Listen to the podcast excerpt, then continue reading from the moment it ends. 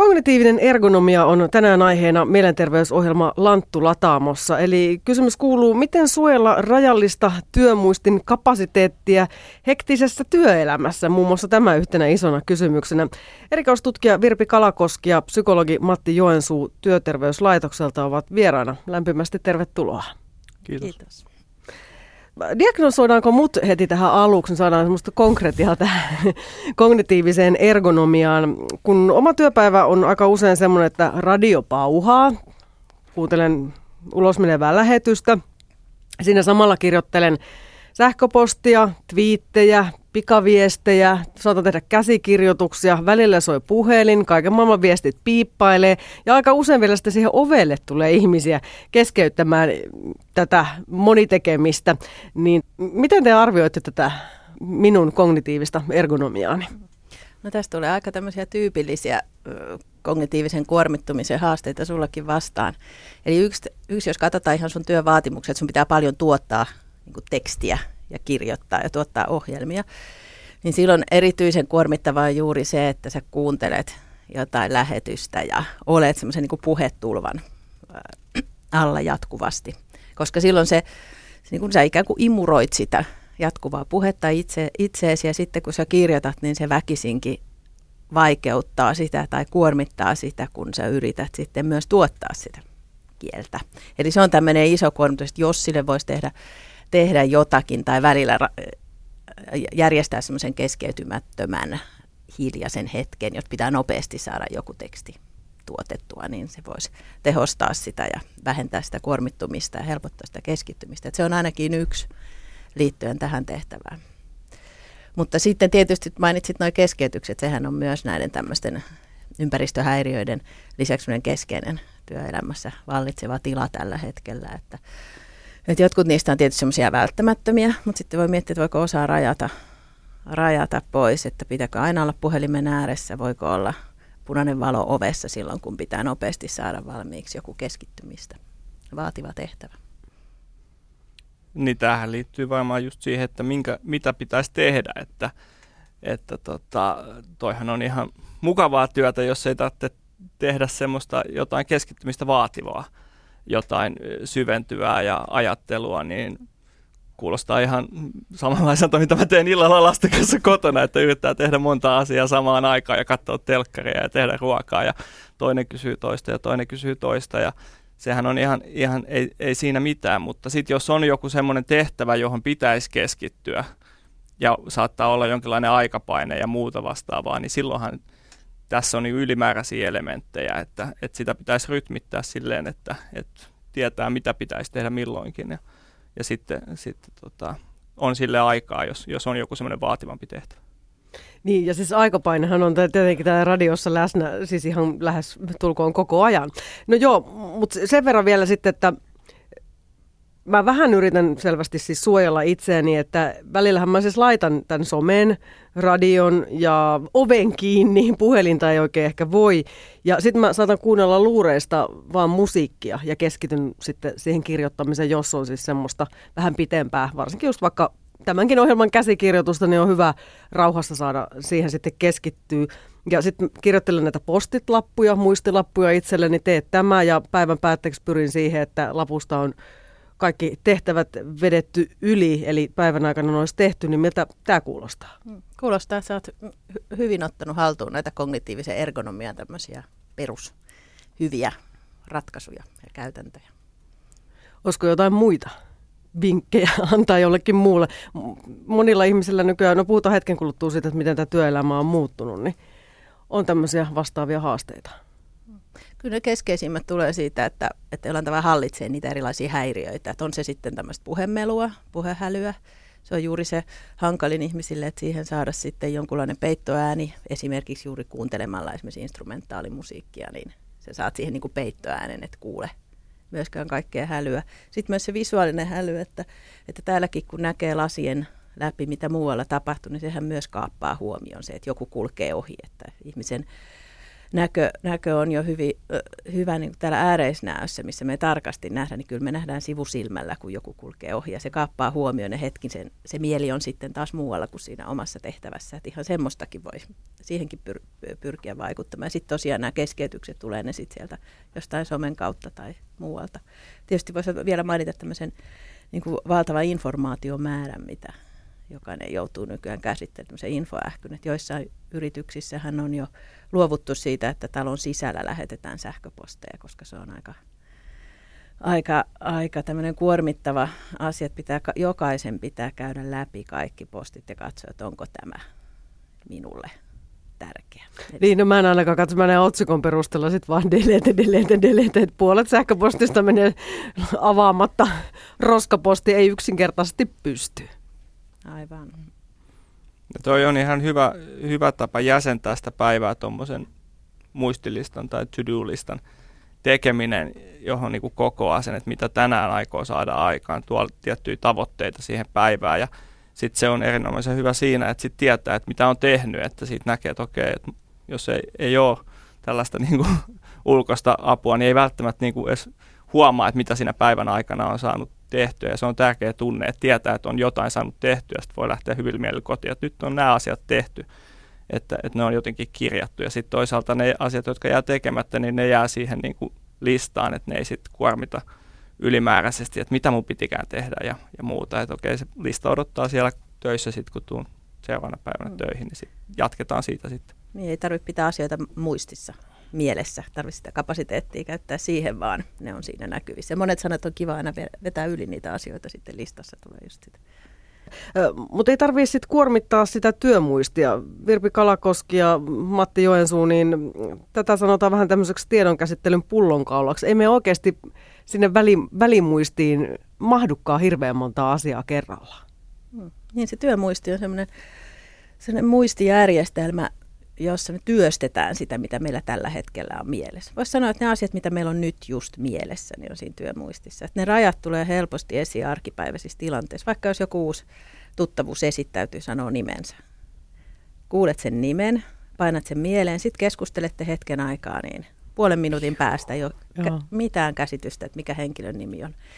Eli meillä voi olla se huomio hirveän rajallisessa määrässä asioita kerrallaan. Sitten kun me jatketaan sitä keskustelua, ne on, sitten se työmuisti täyttyy sillä ja me ollaan ehditty vielä muodostaa pysyvämpiä muistoja siitä nimestä. Meidän pitäisi koko ajan kerrata, kerrata, kerrata sitä nimeä ja niitä tietoja, jotta ne sitten pysyvämmin painuisi muistia. Tämän tyyppisiä rajoituksia. Tietysti se keskeytys tuo myös sen, että me tulee siihen työmuistiin jotain muuta kuin se itse tehtävä ja ehkä palataankin sitten väärään kohtaan tai unohdetaan jatkaa koko tehtävää. Tai sitten käy niin kuin meikäläiselle, että on niin pää täynnä kaikenlaista, että menee vahingossa miesten vessaan. Niin, mieli on jossain muualla. Silloin helposti tulee tämmöisiä niin toimintalipsahduksia, heittelee, heittelee tätä asioita väärin paikkoihin ja No nyt kuulijat on ehkä saanut tässä jonkunnäköisen käsityksen siitä, että mistä me niin kuin tässä puhutaan. Me puhutaan siis tosiaan muistista ja työstä ja hyvinvoinnista, mutta jos pitäisi määritellä se kognitiivinen ergonomia, niin Virpi Kalakoski, miten määrittelisit? Mistä me puhutaan nyt, kun me puhutaan siitä? No ergonomiahan on sitä, että sovitetaan se työ jotenkin ihmisen ihmiselle sopivaksi, ihmisen mittaiseksi. Et aika monella on työpaikalla esimerkiksi käynyt fysioterapeutti katsomassa, että työasennot on hyviä. Ehkä se, sinullakin mm-hmm. täällä. Eli hän katsoo työasennot ja, ja työtuolit ja välineet ja tällä tavalla, että kaikki on kunnossa. No se on sitten sitä fyysistä ergonomiaa, mutta se kognitiivinen tarkoittaa, se on vähän hankala sana Suomessa, mutta se tarkoittaa sitä ihmisen tiedon käsittelyä, sitä, että miten huomaa asioita, muistaa, oppii, ajattelee, kaikkea tätä, mitä pään sisällä tapahtuu. Ja kognitiivinen ergonomia on sitten sitä, että sovitetaan ja suunnitellaan se työ semmoiseksi, että se on siinäkin mielessä ihmisen mittaista ja sopii ihmisille. Että aika harvalla on joku psykologi käynyt siellä työpisteellä katsomassa, että onko kognitiivinen ergonomia kunnossa. Että sitä tehdään jonkun verran itse. Että siinä voi juuri katsoa näitä asioita, mistä ollaan jo tässäkin Joo, no mutta hyvä, mä sain tässä niin kuin samalla nämä diagnoosit ja muut. Miksi sitten, Matti Joensuu, olet psykologi, niin miksi on tärkeää kiinnittää huomiota tämmöisiin asioihin? Siinä on monta tekijää tietysti, minkä takia kognitiivinen ergonomia ja ylipäätään mielen hyvinvointi on tärkeää työelämässä, mutta yksi on tietysti työn tehokkuus, että, että silloin kun se suuri osa nykypäivän töistä on jollain tavalla tietotyötä, että, että sellaista ihan puhdasta suorittavaa työtä ei, ei kauheasti, niihinkin on, tulee koko ajan lisää tämmöisiä tiedollisia elementtejä ja, ja sellaisia niin kuin asioita, joissa pitää niin kuin suunnitella ja keskittyä ja, ja käyttää erilaisia menetelmiä, niin, niin jotta se työ on tehokasta ja sujuvaa, niin se on, on hyvä suunnitella kognitiivisesti niin kuin fiksulla tavalla, että et, et tosiaan, että tauotus, se tilan suunnittelu ja, ja ihmisten vuorovaikutus ja tällaiset näin, niin on optimaalisia siihen, että, että silloin kun tarvitsee keskittyä, niin saa keskittyä ja silloin jos tarvitsee apua, voi kysyä apua, ää, voi oppia siinä työssä siinä omaan tahtiin, että et ei ole sellaisia niin kuin liian vaikeita tehtäviä, mihin ei ole vielä sitä ammattitaitoa, että siinä niin kuin tällaisia asioita, että se, se parantaa sitä työn tuottavuutta ja tuloksellisuutta ja, ja tehokkuutta ja sitä kautta se myös niin kuin tuo sitä ää, mielihyvää siitä työstä, että tämä sujuu, se lisää, lisää tota, ää, tyytyvä, työtyytyväisyyttä ja tällaisia niin kuin onnistumisen kokemuksia ja näin. Sitten toinen, toinen asia on tietysti tämmöinen niin kuin hyvinvoinnin puoli, että, että jos se työ ei suju, jos ne prosessit ei ole kognitiivisesti fiksuja, tulee eh, koko ajan erilaista sähläystä, niin siinä tulee turhautumista, kuormittumista sillä tavalla. Ja sitten jos työmäärät on suunniteltu silleen, että sitä, se ei, niin kuin, ei pysty tästä sitä työtä tekemään siinä ajassa, aikapaine on liian kova siihen, siihen tota, kapasiteettiin, mitä on käyttävissä, tai että siinä on tosiaan näitä häiriötekijöitä, että ei siinä ajassa pysty tekemään sitä, koska on kaikkea muuta työtä, jota ei välttämättä niin kuin huomioida, että se kuuluu tähän näin. Silloin se kuormitus saattaa kasvaa liian korkeaksi ja, ja saattaa tulla uupumusta ja, ja väsymystä ja, ja stressioireita ja, ja tällaista näin. Joo, ja kuullaankin tässä ohjelmassa vielä yhden ihmisen kokemuksia siitä, että mitä tapahtuu, kun tosiaan kuormittaa itseään vähän liikaa ja uupuu sitten ihan totaalisesti. No, me on nyt todettu tässä, että työelämä on muuttunut, mutta onko se muuttunut niin kuin jotenkin nyt ihan kauheeseen suuntaan, kun kaikkeen pitää tehdä enemmän tietotyötä vai miten me pärjätään tämän kanssa? Virpi. Niin, on tietysti muuttunut myös semmoiseen niin mielekkääseen suuntaan, että ihminen saa käyttää niitä aivoja ja oppia uutta. Et ihminen on kuitenkin hirveän hyvä sopeutumaan ja oppimaan uutta, kun siihen vaan annetaan riittävästi aikaa. Et yksi, yksi keskeinen ongelma on varmaan siinä, että meillä on vielä oikein havahduttu siihen, että miten me sitten suojellaan ihmistä niistä kognitiivisista tarpeettomista kuormitustekijöistä. Että tiedetään jo, että jos työskennellään rakennustyömaalla, niin kannattaa panna se kypärä päähän, että, että pää säilyy paremmin ehjänä, mutta sitten taas täällä kognitiivisella puolella ei olla vielä otettu sille rutiinisti käyttöön, että millä tavalla järjestetään nämä työolosuhteet, että siellä työolosuhteissa ei ole näitä tarpeettomia kuormitustekijöitä. Mehän halutaan, että ihminen käyttää sen kaiken kapasiteettisen työtehtävän tekemiseen, eikä niihin tarpeettomiin häiriöihin ja semmoiseen tarpeettomaan ei toimivaan niin työ, työkulkuun. Tähän ollaan nyt ilmeisesti kuitenkin sit Suomessa heräämässä tähän kognitiiviseen ergonomiaan, että siihen aletaan kiinnittää entistä enemmän huomiota. Ainakin te tutkijat yritätte nyt kovasti tehdä sen eteen työtä.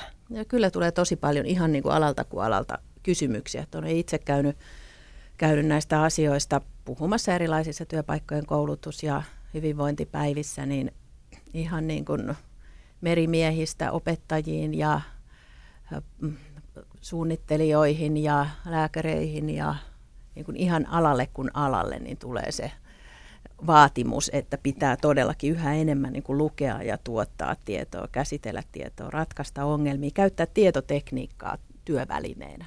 Joku metsurin työkään ei ole enää niin, että kirveen ja sahan kanssa ennen kaikkea heilutaan metsässä, vaan siitä tehdään työkoneiden avulla ja nehän on tämmöisiä tietoteknisiä laitteita, joita pitää ottaa haltuun.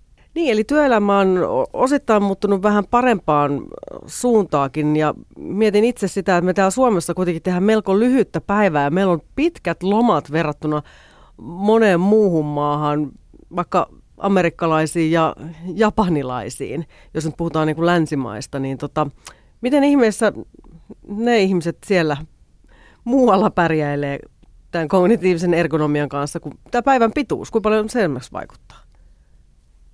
No tietysti yksi, yksi tekijä Suomessa on se, että me tehdään aika intensiivisesti töitä sitten, kun niitä ryhdytään tekemään vaikka asiantuntijatyössä tai tämmöisessä, mikä vaatii paljon sitä tiedonkäsittelyä. Tehdään hyvin tiiviisti se koko työpäivän aika, että näissä länsimaisissa kulttuureissa, missä on hyvinkin pitkiä työpäiviä, niin siinä voi olla hyvin paljon myös semmoista niin kuin muiden kanssa yhdessä tekemistä ja semmoista niin kuin sosiaalista verkostoitumispuolta, mikä sitten tuo siihen semmoista vähän niin kuin vaihtelua siihen työelämään. Mutta jos yksin työ, työpöydän ääressä sen seitsemän tuntiakin painaa, niin se on aika, aikamoinen vaatimus. Että sanotaan, sanotaan, että ihminen tarvitsisi niitä palauttavia taukoja tämmöisessä intensiivisessä työssä silloin tällöin. Ja toinen on tietysti se, että mehän ollaan sitten tämmöinen tietotekniikan huippumaa, niin me ollaan myös aika paljon sitten sen tietotekniikan ulottuvilla, että aika moni seuraa niitä, jatkaa sitä työpäivää kuitenkin sitten vapaa-ajalle. se on ehkä vähän näennäistä, että vaan seitsemän tuntia päivässä oltaisiin työasioiden parissa. Että ne on mielessä ja tulee sieltä,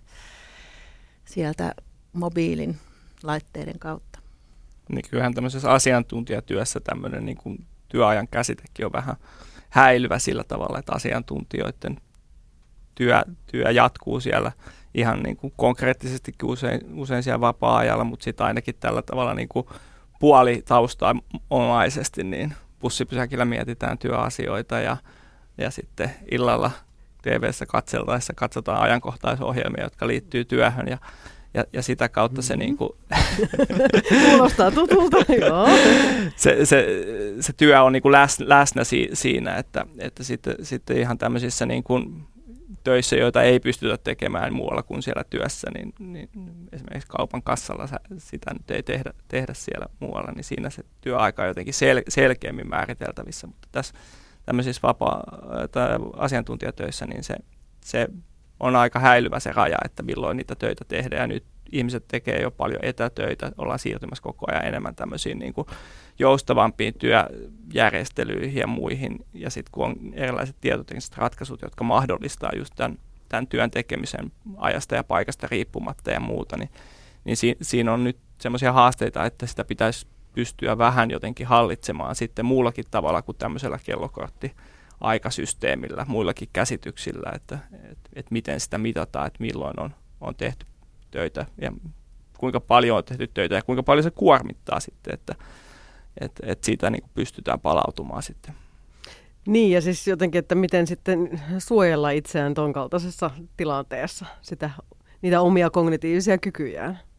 Ja aivan, että siinä pitää aika tavalla hahmottaa ne omat rajat ja myös se työaika, että niin kuin ikään kuin pakottaa itsensä välillä vapaalle ja tauoille. Että mulle itsellekin joskus etäpäivänä käy niin, että mä en muista ollenkaan syödä lounasta, kun pääsee oikein vauhtiin jonkun homman tekemisessä. Niin sanotun flow-tilaan. Niin, eikä tule sieltä keskeytyksiä eikä semmoisia niin yllättäviä häiriöitä kävele vastaan käytävillä, jos hakee kahvia, niin sitten yhtäkkiä huomaa, että kello on jo vaikka kuinka paljon ja ei ole niin kuin huomannut pitää taukoa. Että se on varmaan semmoinen asiantuntijatyössä. Ehkä se on sitten hyvä olla siellä työpaikalla, että tulee koko ajan jotain häiriöitä, niin katkeutuu se intensiivinen työ. Mm.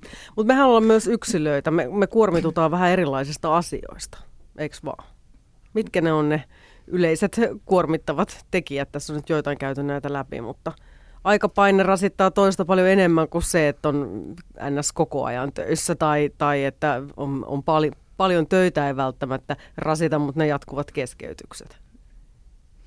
Niin ja kyllähän, kyllähän tietysti, tietysti osa näistä on niinku semmoisia aika palkitseviakin, se semmoinen niinku monitehtävä työ, jossa koko ajan hyppii tehtävästä toiseen, voi olla, aika semmoista palkitsevaa, tuntee itsensä tosi tehokkaaksi, tulee semmoinen dynaaminen ja semmoinen niinku aktiivinen olo ja sitten saakin siitä voimia, mutta se voi sitten kostautua siinä työpäivän lopussa, kun huomaa, että enhän nyt saanutkaan kaikkea tehtyä, koska oli niin paljon tätä, tätä monenlaista, monenlaista työtä.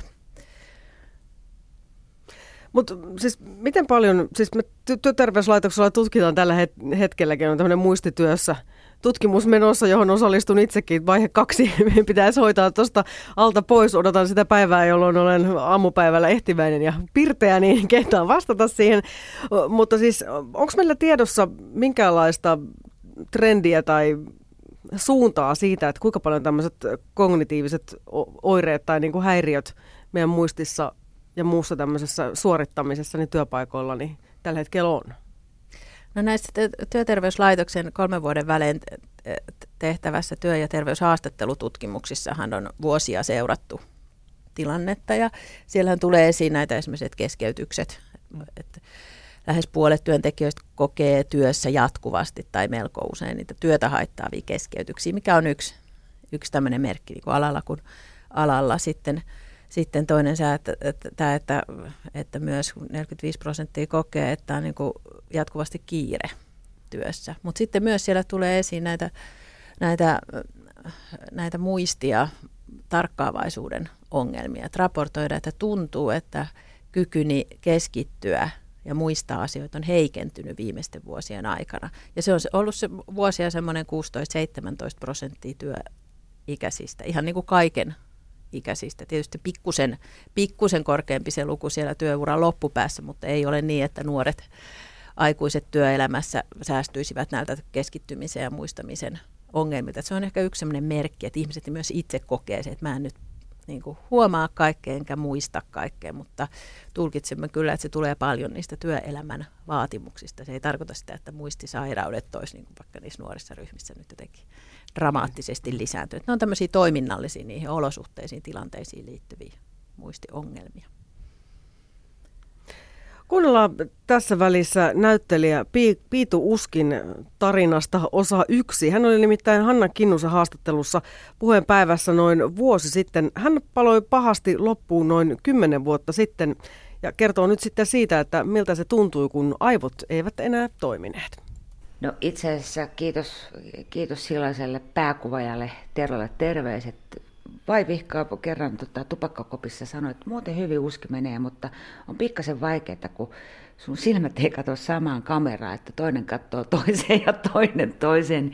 Se niin kuin tietyllä tavalla, että tämmöinen vanhan liiton jätkä, joka on tietyllä tavalla ö, ö, niin kuin aina komppas ja ö, niin nyt yhtäkkiä häneltä tuli tämmöinen suhteellisen tanakka palaute. Ja sitten se kesä oli siinä, että kun mä ihmettelin sitä, että kun mulle ei tullut en pystynyt opiskelemaan noita vuorosanaa, ei vaan pysynyt päässä. Mä luin ja luin ja luin, ja mä oon ollut siis ihan pienestä asti siis ihan käsittämättömän nopea omaksumaan, varsinkin tuohon lähimuistiin tai lyhyt muistiin. Ja ei, ei vaan niin kuin, että se alkoi olla, me tehtiin semmoinen kesäprokki Sirkus Maksimuksen kanssa silloin, niin ö, tota, silloin tota, noin, noi kollegat niin rupes kettuilemaan, että, niin, että tuleeko se repliikki vai ei. Ja mä en niin ihmettelin, että mikä tässä on, että kun mä en vaan niin kuin, se ei tullut kuin vettä kun normaalisti se tulee kuin vettä, se on jossain tuolla vaan se, kun se linko lähtee pyöriin, niin kyllä ne vuorosanat tulee. Ja nyt ei, semmoisia ihan käsittämättömiä pläkäreitä, niin kuin harva se hetki. Ja sitten toinen oli tietysti se, mikä mun mielestä oli aika pelottava, istuin autossa ja olin ajamassa kotiin muistaakseni ja sitten mä yhtäkkiä löydän itseni takas työn pihasta, niin mä olin ajatuksissani ensin ajanut kotia kodista takaisin duuniin. Sitten rupesi niin miettimään, että hetkinen, että mulla on tässä oikeasti niin tappoväline alla. Ja mä en tiedä, mis, mitä mä oikeasti täällä teen. Mulla on auto ja mä ajelen ihan, niin kuin, e, en ole läsnä. Mutta sehän oli jo niin paha sit siinä vaiheessa, kun täysin jäädä sairauslomalle, että, tota, että, että kun sieltä ei oikeastaan niin kuin, tullut mitään vuorosanaa. Että mä vaan, niin kuin, se oli ihan semmoista niin kuin, tyhjät silmät tyhjät silmät, joo. Ja ihan semmoinen niin tyhjä viiva ajatuksena. Et, mm. Oliko se työterveyslääkäri vai kuka, mistä sä sitten sitä apua ensimmäisenä hait? Kyllä mä taisin mennä, kun eihän meillä siellä semmoista asiaa kuin sairausloma tunneta. Niin taisin mennä kyllä, mä taisin mennä, itse asiassa siinä oli semmoinen, että mulla oli tota, mm, mä huimas niin kauheasti, ja sitten mä kävin siitä lääkärillä ja lääkäri sanoi, että käypä tarkistuttamassa hampaat, että sulla on niin purenta väärin. Ja sitten se hammaslääkäri rupesi laittaa mulle, tota, tota, kokeiltiin siis kaikki kuulot ja hypotalamukset ja näin poispäin, eli tämmöinen spesialisti. Ja tota, se sanoi, että, joo, että nyt täällä on purenta vika, mutta miten itse asiassa, että miten kovassa puristuksessa oot, sitten kun mä rupean itkeen se edes, ihan semmoinen napista painaen, rupeaa itkeä, niin se sanoo, että kuule nyt on, taitaa olla homma semmoinen, että tota, ei tässä ole niin kuin, että korjataan hampaat, pistetään proteesi, mutta tota, ei tämä ole niin kuin, tämä itse asiassa ei ole siitäkin, vaan tämä on vähän niin kuin nupin välissä. Eli se oli ikään kuin semmoinen oikea aika ja paikka, ehkä vähän yllättävänkin aika ja paikka, mutta suora kysymys kuitenkin, joka lopulta laukas sitten sen, että mistä on, tai tavallaan toi tietoisuuteen sen, että mistä sulla on kyse. Tätä mä jälkeenpäin ajatellut, että siis hirveän monet varmaan odottaa, että joku kysyy siis, että hetkinen, että mikä, mikä sulla on elämäntilanne. Mutta tässä se pitää olla tietyllä tavalla, niin kuin, mitä mä koen, että jos sen olisi kysynyt esimerkiksi niin kuin psykologi tai psykiatri, niin eihän mulla, mitä, mitä, koska tähän olisi ollut sama äh, jaksamattomuus, olisi sama, että mä hullu. Mutta kun se oli tietyllä tavalla turvallinen, niin kun, ei niin pelottava vaikka oltiinkin hammaslääkärillä. Että se tietyllä tavalla tuli niin oikeassa kohdassa oikea ihminen. Noin kertoi näyttelijä Piitu Uski omasta uupumuksestaan, joka siis oli melkoisen totaalinen. Menossa on siis Lanttu Lataamo ja vieraana täällä studiossa erikoistutkija Virpi Kalakoski ja psykologi Matti Joensuu Työterveyslaitokselta. Puhumme siis aivoista, muistista, työstä, ihmisen hyvinvoinnista, psyykkisestä ja henkisestä.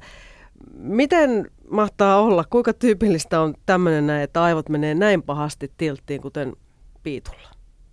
Jos, jos menee, niin onhan toi tyypillinen kuvaus siitä, että, että, että, että miten se prosessi menee, että, että sitä ei välttämättä itsekään huomaa, että alkaa olemaan väsynyt, ja sitten kun on väsynyt, niin sitten vaan tietyllä tavalla toistaa semmoisia kehiä tai, tai toimintatapoja, jotka niin kuin, pitää sen arjen ja, ja toiminnan käynnissä, mutta, mutta ei, ei pysty kuitenkaan palautumaan ja, ja sillä tavalla ei se toimintakyky ole enää hyvä. Ja siinä sitten tosiaan ei välttämättä itse huomaakaan, että kuinka väsynyt ja, ja minkälainen se toimintakyky on, että siinä sitten saattaa olla semmoinen ulkopuolinen havainto, joka sitten niinku aukaisee sen, sen tilanteen.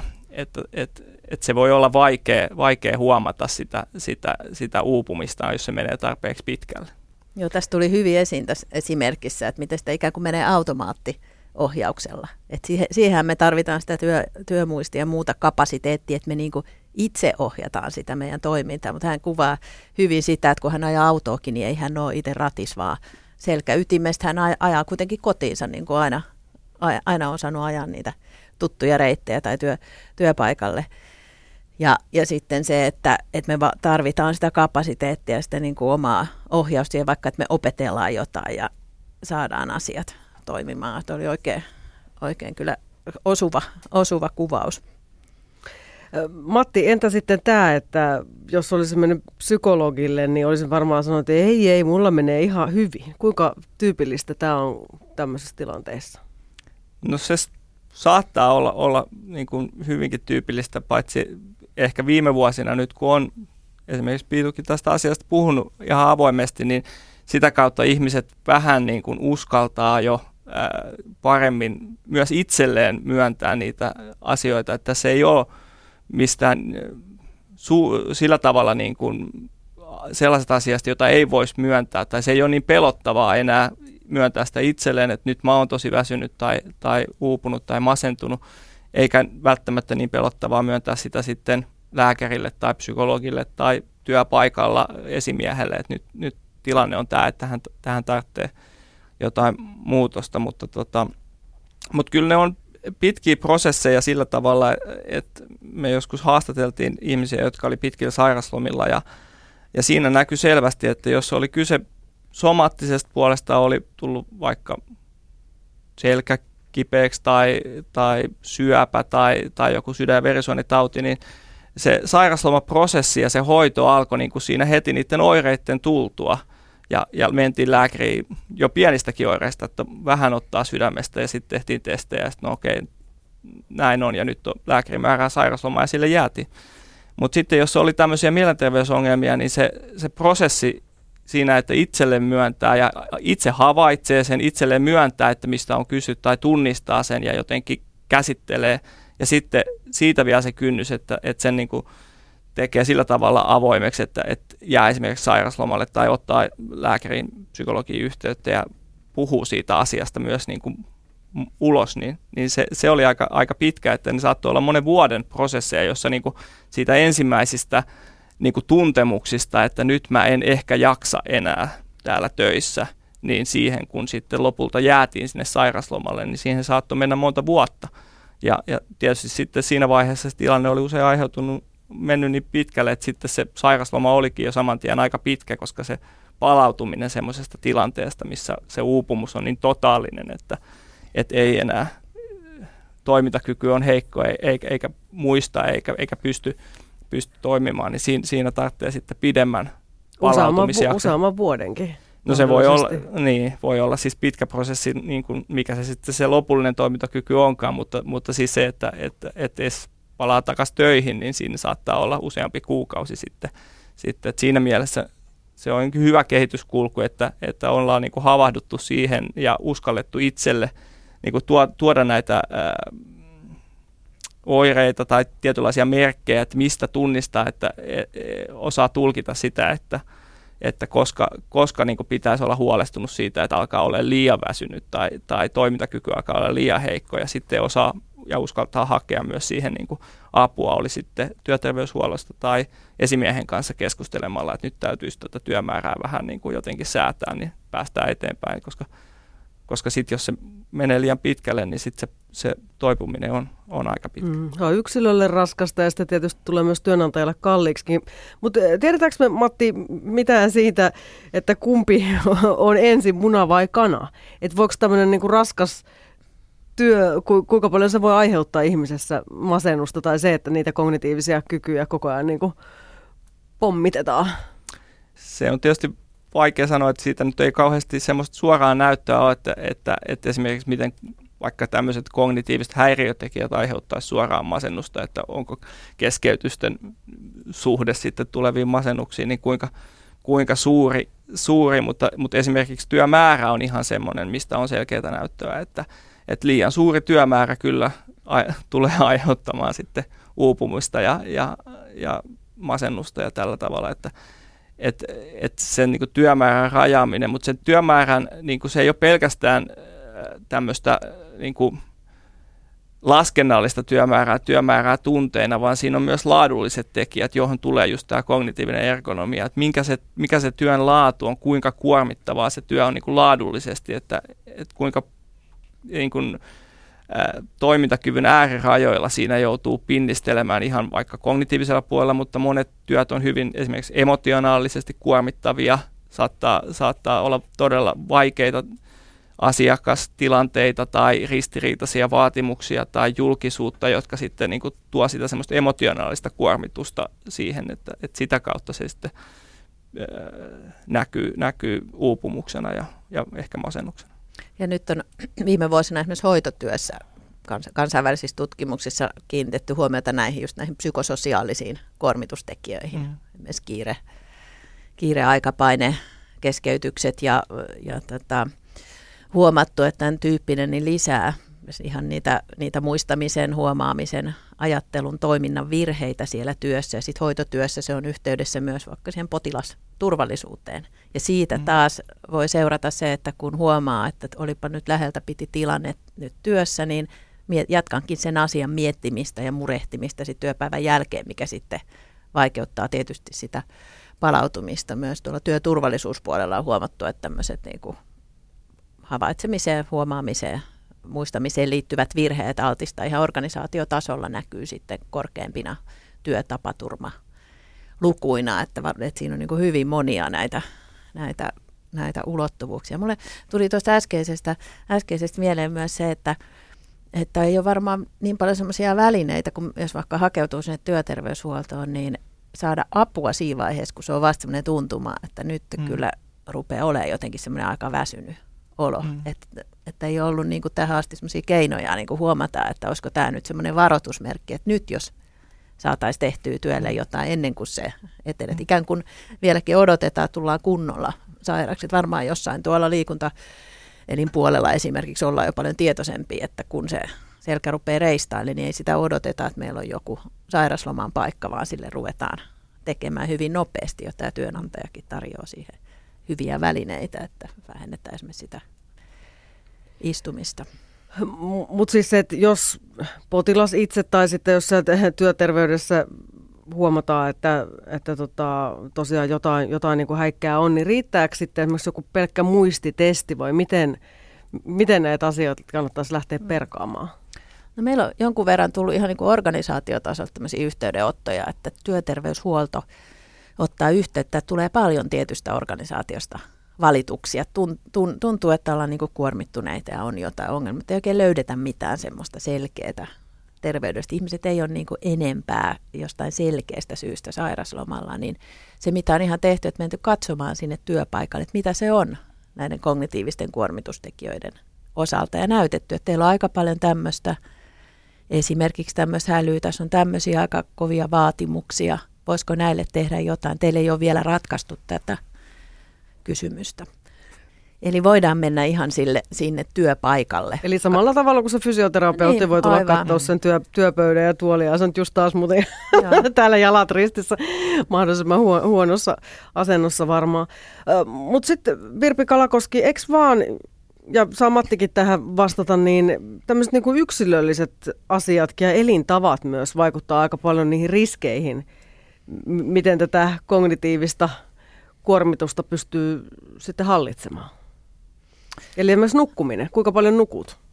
Niin, aivan. aivan. Meillä on näitä tämmöisiä tekijöitä, jotka entisestään syö sitä meidän, meidän niin kuin säälittävää kapasiteettia. Niin se on just tämä univaje, joka, joka, tota, joka on semmoinen iso vitsaus nyky, nykyelämässä, että siihen toki voi vaikuttaa. Tietysti siinä tulee helposti semmoinen kierre, että sitten kun on sitä kuor, kuormittumista, niin sitten se vaikuttaa myös siihen unen, unen laatuun ja määrään. Ei saadakaan nukuttua ja sitten ollaan taas väsyneitä ja siitä taas seuraa se kierre, että ei saada ihan kaikkea tehtyä, kun on vähän se toiminnanohjaus vaikeaa sitten siinä, siinä väsyneenä.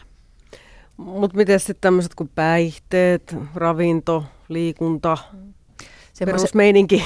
niin, voi sanoa, että kaikki mikä tekee niin hyvää sydän- ja verisuoniterveydelle, niin tekee hyvää aivoille ja se toimintakyvylle, mutta ei sitä ihan sillä, että syönpäs aamupalaksi tota, rasvasta kalaa, niin ei, ei sillä ihan semmoisia niin pikavaikutuksia ole, että nyt tänään toimii muisti erityisen hyvin. Mutta samalla tavalla voisi varmaan taas niin kuin, ottaa rinnastaa siihen fyysiseen puoleen, niin että harvoin ne on semmoisia yhtä, yhtäkkisiä nopeita ratkaisuja, vaan semmoiset niin terveellinen, terveelliset elämäntavat niin edistää sitten semmoisella pidemmällä aikavälillä. Niin kyllähän se on hyvä ihmisen pitää kaikista elintavoistaan huolta ja myös niin kuin työn kannalta, että se niin kuin on omasta työkyvystä huolehtimista myös tältä kognitiiviselta puolelta se, että nukkuu riittävästi ja pitää päihteiden käytön kohtuullisena ja, ja ihmissuhteet tyydyttävinä ja tällä tavalla ja syö, syö tasapainoisesti ja muuta. Että kyllä ne sitten, sit jos se puoli on ihan reistassa, niin sitten voi, myös se työkin tuntuu kuormittavammalta ja ja myös nämä kognitiiviset vaatimukset tuntuu, tuntuu vaikeimmilta, kun, kun on, on väsynyt ja on, on tota muita, muita kuormitustekijöitä siellä yksityispuolella. Niin, niin tasapaino siinä, että pitää olla työ hyvin suunniteltua, mutta sitten pitää olla se oma vastuu siitä omasta hyvinvoinnista myös vapaa-ajalla. Niin me ollaan tosiaan tämmöisiä kokonaisuuksia, kaikki vaikuttaa vähän kaikkeen ja moni kuitenkin viihtyy töissä tosi hyvin ja tekee työtään tosi mielellään. Siinä työssä saattaa olla aika kova imu, ettei meinaa maltaa edes lopettaa, vaikka vähän pitäisi. Mm. Ja aivan semmoinen positiivinen työn imu voi kääntyä jossain vaiheessa siihen, että se menee vähän yli. Kuunnellaan nyt sitten toinen pätkä tästä Piitu Uskin tarinasta. Kauanko kesti paraneminen ja onko muun muassa järkeä antaa pari viikon sairaslomia burnouttiin? Kyllä siinä melkein, mä voisin sanoa, että kyllä siinä kaksi vuotta meni. Siis sille, että, tämä ruotsalainen mallihan musta on hirveän hieno. Että ne, mun muistaakseni ruotsalainen, että jos sulla on bönari diagnoosi, niin ne saman tien tulee kahdeksan kuukautta sairaus, niin saikkua, mutta se työpaluu tehdään niin kuin, että pikkasen, pikkasen silloin tällöin, että sitä ei ihan niin kuin ikään kuin yhteiskunnasta ja sen rytmistä pääse lipoon. Eli niin kuin tehdään sillä tavalla päivä silloin tällöin, päivä tollon.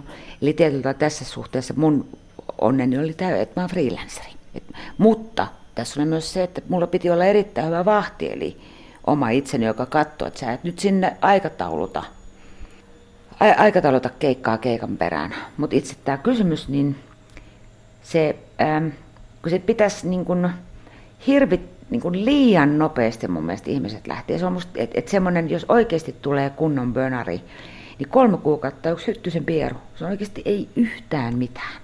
Et se pitäisi, mutta tämä edellyttää, että silloin pitää tehdä töitä toisella tavalla. Eli terapia, ravinto, nukkuminen, liikkuminen, ne pitää katsoa ihan uusiksi.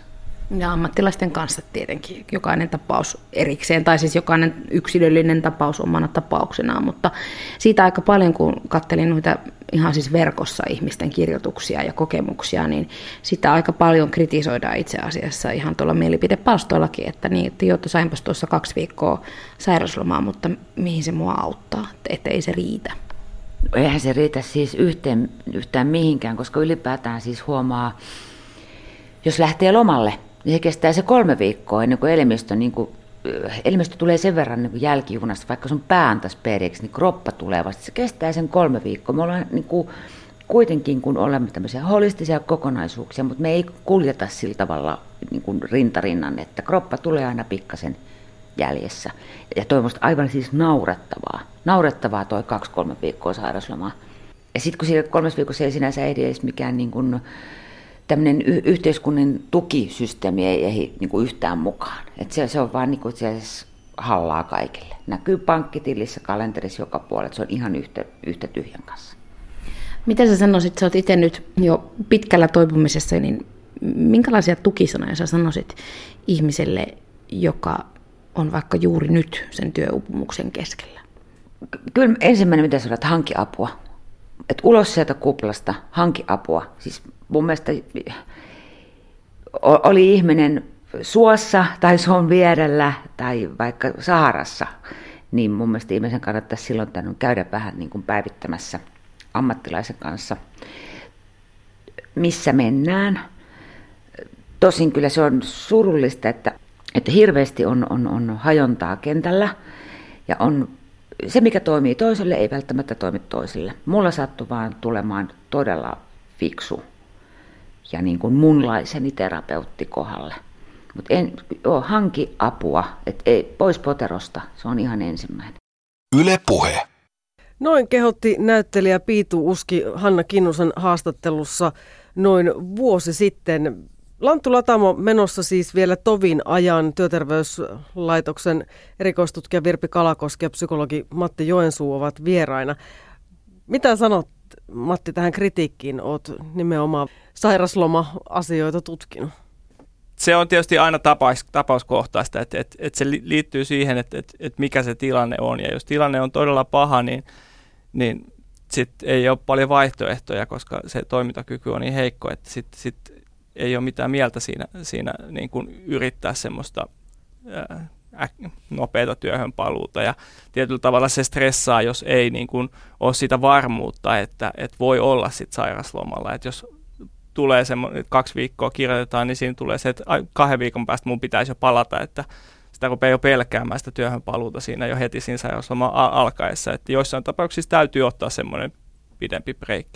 Mutta noin äh, lähtökohtaisesti tai niin kuin periaatteellisesti, niin sairasloma sinänsä ei ole mikään niin kuin hyvä kuntouttava elementti, että se on pikemminkin tämmöinen niin kuin syrjäyttävä elementti, jos uskaltaisi jopa näin sanoa, että, että, että se, se, se, sitä pitää niin kuin annostella ää, oikeassa suhteessa, että siinä on niin kuin hyvät puolet, mutta siinä on myös haittavaikutukset siinä, että, että on pois siitä niin kuin työkontekstista tietyllä tavalla pois, pois niin kuin sosiaalisista verkostoista ja muista, että, että työ parhaimmillaan mielenterveysongelmissa on hyvin kuntouttava elementti ja sitä pitäisi pystyä hyödyntämään sellaisena, että, että siinä on myös kyse siitä, että mi, miten sinne työhön palataan ja, ja mikä se on, että että tullaanko ihan niin kuin kylmiltään taas siihen, siihen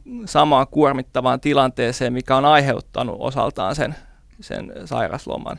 Se ei, se ei tietysti ole hyvä asia, että nykyään on paljon tehty siihen työtä, että on erilaisia toimintamalleja siihen, että pystytään suunnittelemaan sitä työhön paluuta sillä tavalla, että, että otetaan huomioon se henkilön toimintakyky ja, ja ne työvaatimukset ja mitotetaan ja käytetään erilaisia tukimuotoja, työkokeilua, osasairaspäivärahaa. Just niin kuin Piitu tuossa sanoi, että, että vähän sinne käydään siellä töissä kokeilemassa ja, ja otetaan sitä tuntumaa, mutta kuitenkin säilyy se semmoinen niin kuin tietty lepo ja, ja ei, ei kuormituta liikaa. Että, että se on... Niin, mutta mitä muuta me tarvitaan kuin sitten sitä lepoa ja kokeilua? Tarvitaanko terapiaa, tarvitaanko lääkkeitä? Riippuu varmaan ihmisestä. No se riippuu ihmisestä ja kuten sanoin, niin terapiat on sellaisia, että toisille sopii to- joku ja toisille sopii toisenlainen ja toisille se ei sovi taas ollenkaan. Lääkkeet on tietysti sitten, että riippuen siitä, että mikä se perus niin kuin ongelma, onko masennus tai, tai ahdistus tai muuta, mi- miten sitä voidaan tukea sitten lääkehoidolla, niin se on, se on tietysti sitten hoidollinen kysymys siihen niin kuin sairaudenhoitoon, mutta ehkä tärkein kuitenkin on sen työn suunnittelu sitten, sitten että, se, että siinä niin kuin mietitään, että, että mit, miten se työ tukisi sitä terveyttä, että, että mitkä ne on ollut ne kuormitustekijät, miten tähän tilanteeseen on päästy, mikä on semmoinen osa sitä työtä, mikä tukee sitä hyvinvointia, toimintakykyä, missä niin kuin saa onnistumisen kokemuksia, mitä osaa tehdä.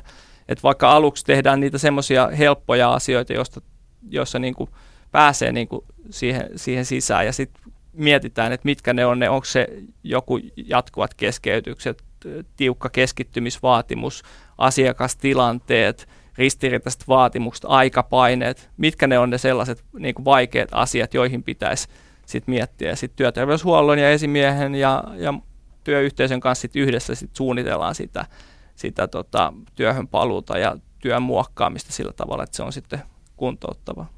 Ja sopivaa sitten. Virpi, miten sen työuupumuksen tai tämmöisen kognitiivisen, kognitiivisten kykyjen liiallisen rasituksen niin voi itsessään tunnistaa? Näistä muistiongelmista jo puhuttiin aikaisemmin. Mitä muuta? Niin kyllä se paljon tulee siinä, että huomaa, että rupeaa unohtelemaan asioita. Että monesti, monesti ihmiset tulee sanomaan että apua, että onkohan minulla nyt joku dementia iskenyt, kun en meinaa muistaa näitä näitä tota, asioita. Ei yhtäkkiä tule mieleen joku työkaverin nimikään, joka tulee vasta, että onhan mä nyt ton kanssa puhunut, mutta mikä se oli, mutta usein ne sitten palautuu. Että kyllä monesti niin kuin tämän, tyyppisistä, tämän tyyppisistä seikoista sen, sen sitten huomaa. Ja ehkä sitten, sitten voi vähän havahtua, jos, jos tota, huomaa, että usein syön niitä lounaita siinä työpöydän ääressä, kun on niin paljon tekemistä eikä ehdi pitää kahvitaukoa. Meillä kuitenkin tämän tyyppisissä töissä, jotka paljon vaatii, vaatii aivolta, niin usein on niitä ihan lakisääteisiäkin lounas- ja kahvitaukoja. Että huomaa, että, että se työpäivä rupeaa tulee hirveän tiiviiksi. Ei ole aikaa pitää siinä taukoja, että on niin, kuin niin sisällä siinä, siinä työssä, että siinä voisi havahtua. Siinä voisi tietysti auttaa niitä työkavereitakin välillä mm. muistuttaa, että hei, lähdetäänpä nyt yhdessä lounalle ja pidetäänpä yhdessä taukoa. Että kyllä se on paljon semmoinen, että voidaan niin yhdessä siellä työyhteisössä myös huomata, että itse siinä voi olla niin sumussa ja humussa ja flowssa ja muussa, ettei näitä, näitä kaikkia asioita asioita huomaa. Niin ja sitten voi tehdä sellaisia sopimuksia myös, että lounaalla ei puhuta työasioista, vaan puhutaan ihan jostain muusta. Niin, monella paikallahan se lounas on oma aikaa, että voi ajatella, mm-hmm. että ottaa sen semmoisen. Ja sitten voisi ajatella, että, että joo, että että kun se työhön paluu todellakin on sitten aika vaativaa ja vaatii paljon, paljon sitten, kun on se paha uupumus siellä taustalla, että voisiko sitä ehkäistä niin, että rupeisi jo jokainen vaikka heti tänään tekemään jotakin asian eteen, että pitää vaikka semmoisia minuutin minilomia siellä kerran tunnissa, että aina hetken pysähtyy ja henkäsee ja miettii, että mitäs nyt on niin kuin, tekemässä. Niin, minuutin mindfulness-harjoitus. Eihän siihen tarvita kuin se, että hetkeksi pistää silmätkin ja hengittää pari kertaa oikein syvää. Niin, tai katsoo ikkunasta ulos, tai menee kahville, tai mitä haluaa, seisoo päällä, tai mitä kenellekin maistuu. Mutta semmoinen pieni niin kuin pysähtyminen niin auttaa vähän sitten, sitten sitä omaa, oman niin kuin palautumisen varmistamista. Et se on niin kuin tosi tärkeää, että me siellä työpäivän aikana jo palaudutaan. Sehän olisi tarkoitus, että kun me mennään töistä kotiin, niin sitten me ruvetaan viettämään vapaa-aikaa, eikä, eikä tota, Kaaduta vaan... uupuneena sängyn niin. pohjalla olla. olla koomassa. Niin se on aika hyvä merkki, että jos ei jaksa viettää vapaa-aikaa, niin silloin on aika kuormittanut töissä, että, että se kaikki vapaa-aika menee palautumiseen siitä työstä. Niin silloin, silloin tietää, tai ehkä semmoinen hyvä merkki siitä, että ei jaksa suunnitella vapaa-aikaa. Se kognitiivinen kapasiteetti menee siihen työ, työasioiden miettimiseen ja muuta, niin ei haluta niin kuin suunnitella esimerkiksi lomamatkoja tai, tai tällaisia asioita, että mitä kaikkea kivaa voisi tehdä vapaa-aikana. Ei jaksa yksinkertaisesti mm. niin kuin viedä niitä ajatuksia sinne tulevaan, vaan kaikki kapasiteetti menee siihen, siihen tässä ja nyt selviämiseen töissä. No Matti Joensuu, miten sitten yhteiskunta ja työnantajat, niin miten, mikä olisi heidän roolinsa sitten tässä, että miten pystyttäisiin ehkäisemään sitä, että ihmiset ei palaisi loppuun tai kärsisi kovasti muistihäiriöistä sen työn takia? No avainasemassa on tietysti sen työn suunnittelu ja mitoitus, että et, et mi, miten se työ on suunniteltu ja ylipäätään, että onko se suunniteltu, että et, et monestihan niin kun, työt niin kun, tulee vähän silleen, että ne, ne ei välttämättä ole niin hyvin, hyvin suunniteltu tai tiedossakaan, että mitä tässä nyt oikein tekee tai mitä kaikki siellä työpaikalla oikein tekee, että, että se, se, niin kun, se on semmoinen kokoelma erilaisia tehtäviä, jotka niin sattuu olemaan. Jossain vaiheessa aina pitäisi ottaa niin semmoinen hetki siellä johdossakin miettiä, että mitä täällä oikein tehdään, että onko nämä kaikki prosessit nyt loppuun asti mietittyjä ja, ja, ja mi, mi, miten ne vaikuttaa siihen. Että se on niin sen työn suunnittelu ja toinen on sitten tietysti se, että se mitotetaan se työn suunnittelu niiden työntekijöiden mukaan, että se on tietyllä tavalla yksilöllistä, koska kaikki on vähän erilaisia. Että siinä vaatii aika paljon sitten sieltä välijohdolta ja esimies tasolta, että pystytään niin mitottamaan sitä, sitä, että jos on joku vaikka, joka on palamassa pitkältä sairaslomalta vaikka, tai tai muuten on, on niin kuin, erilaisia haasteita, osaamisvajetta voi olla tällaista, että suunnitellaan ja mitotetaan sitä työtä vähän yksilöllisemmin, että, että sit se ei ole niin kuin ajatella sitä massana, että kaikkien pitää selviytyä tietyistä vaatimuksista, vaan, vaan pystytään niin kuin optimoimaan sitä vähän paremmin erilaisille ihmisille sitä työtä, niin sillä tavalla se, se tota, tuloskin on parempi, se on tehokkaampaa ja, ja sitten toisaalta pystytään myös niitä työprosesseja näkemään uudenlaisia näkökulmia, miten sama asia tehdään, kun sitä vähän tarkastellaan erilaisesta vinkkelistä, niin sitten usein työtkin tehostuu. Mm. Ja se, sehän nykyään kun työelämä vaatii niin paljon kognitiivista osaamista ja tekemistä, niin ei olla aina ihan selvillä siitä, kun on semmoisia näkymättömiä niin pään sisäisiä asioita. Että voi olla, että samassa organisaatiossa niin joku tehtävä vaatii semmoista, semmoista niin kuin hyvin intensiivistä vaativaa ongelmanratkaisua. Joku vaatii niin kuin, niin kuin vaikka toimittajan työssä siitä niin kuin kielellistä niin kuin käsittely, kielen käsittely. Joku vaatii sitä, että ollaan hyvin tarkkoja, tehdään hyvin yksityiskohtaista tarkkaa työtä ja tarkistetaan, mitä tulee tehtyä. Niin myös tämmöisiä asioita sitten vähän eri asiat häiritsee erityyppisiä vaatimuksia, että myös siellä organisaatiossa, että hahmotetaan, että meillä on näitä henkilöitä, joita ihan oikeasti – niiden työtä häiritsee se häly esimerkiksi jossain, jossain tota isossa toimistotilassa. Sitten meillä on näitä henkilöitä, jotka tarvii sitä, että ne keskustelee jatkuvasti näistä asioista ja ratkoo niitä yhdessä. Tämmöisten asioiden hahmottaminen, että on semmoinen aika uusi, uusi juttu. Juu, ja ei varmaan ihan monessa paikassa hu- ole huomioitu, koska monessa paikassa näihin avokonttoreihin on esimerkiksi ihan hirveä kova innostus, mutta tota, se on sitten vähän toisen, toisen jutun paikka, mutta tota, mitä mieltä te olette, Matti ja Virpi, siitä, että ihannoidaanko meillä vielä työelämässä edelleen sitä semmoista hurjaa puurtamista ja suorittamista, vai ollaanko tästä jo pikkuhiljaa pääsemässä, kun tätä tutkimustulosta tulee, joka kertoo siitä, että tämä ei oikein hyödytä? No kyllä ainakin nyt avoimemmin puhutaan jo siitä, näistä niin kuin ihmisen rajoista, että ei ole enää ihan semmoista supersankari mentaliteettia ilmassa, että kuka jaksaa eniten ja kenellä on suurin kiire, niin se olisi se suurin sankari siellä työpaikalla. Kyllähän paljon puhutaan myös siitä, että ihmisen pitää pystyä itse niin kuin aikatauluttamaan ja johtamaan ja ohjaamaan sitä omaa työtä, mikä tietysti aika monen, monen vaatimus, varsinkin jos ei siihen saa sitten selvästi tukea sieltä organisaatiosta ja esimiehestä, että mitä ne nyt on sitten ne, kun kukaan ei enää ehdi tehdä kaikkia tehtäviä, kun kaikilla niitä tehtäviä tulee. Ja viestejä ja informaatio joka, joka lähteestä, niin mitä ne nyt on sitten, että miten me yhdessä sovimme, että mitä ne on, mihin, mihin sitten, mitä tehdään, hoidetaan.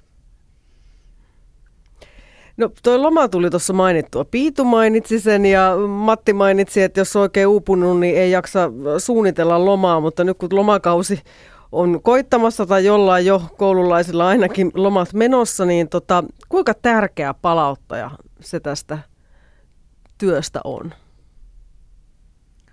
No kyllä, se varmaan on semmoinen niin kuin, yksi tärkeä, siis kaksi asiaa, että, että toisaalta on tärkeää, että se työ on semmoinen, että se itsessään on jo palauttava ja että se niin kuin on niin kuin kestävällä pohjalla.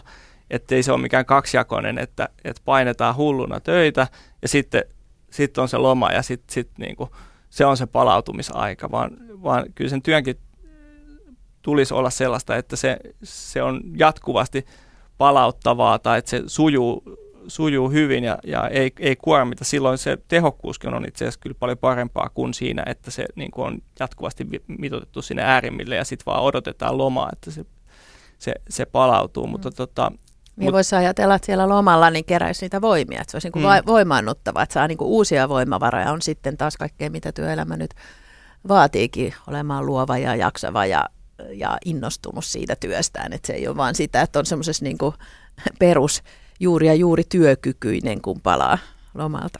Joo, kyllä mäkin näkisin, että loma on nimenomaan sitä, että, että silloin se niin kuin tietyllä tavalla pystyy ehkä sitä tulevaisuutta ja, ja just uusia ideoita niin syntyy, että, että semmoista joutenoloa, johon ei muuten arjessa ole mahdollisuutta, niin kun on sitä tarpeeksi, niin sitten sit keksiikin jotain uusia asioita ja on se sitten työhön liittyvää tai omaan elämään, omaan hyvinvointiin tai esimerkiksi uraan liittyvää. Voi, monethan sitten keksii, että okei, että mä voisinkin tehdä jotain muuta tai, tai, tai keksii sitten joku uuden tavan toimia siellä työpaikallaan, niin, niin siihen tarvitsee semmoisen niin hyvän jouten olon, että, että on tilaa sille. Joo, tähän täytyy yhtyä, nimittäin tämä Lanttulatammo-idea on syntynyt nimenomaan lomalla, vähän pidemmällä sellaisella. To- toivotamme hyvää lomaa. Minä kiitän psykologi Matti Joensuu, erikoistutkija Virpi Kalakoski. Yleensä sanoo aina tähän loppuun, että fiksu satsaa mielenterveyteen sitäkin, mutta fiksu satsaa myös kognitiiviseen ergonomiaan, eikö vaan? No näin on. Kyllä.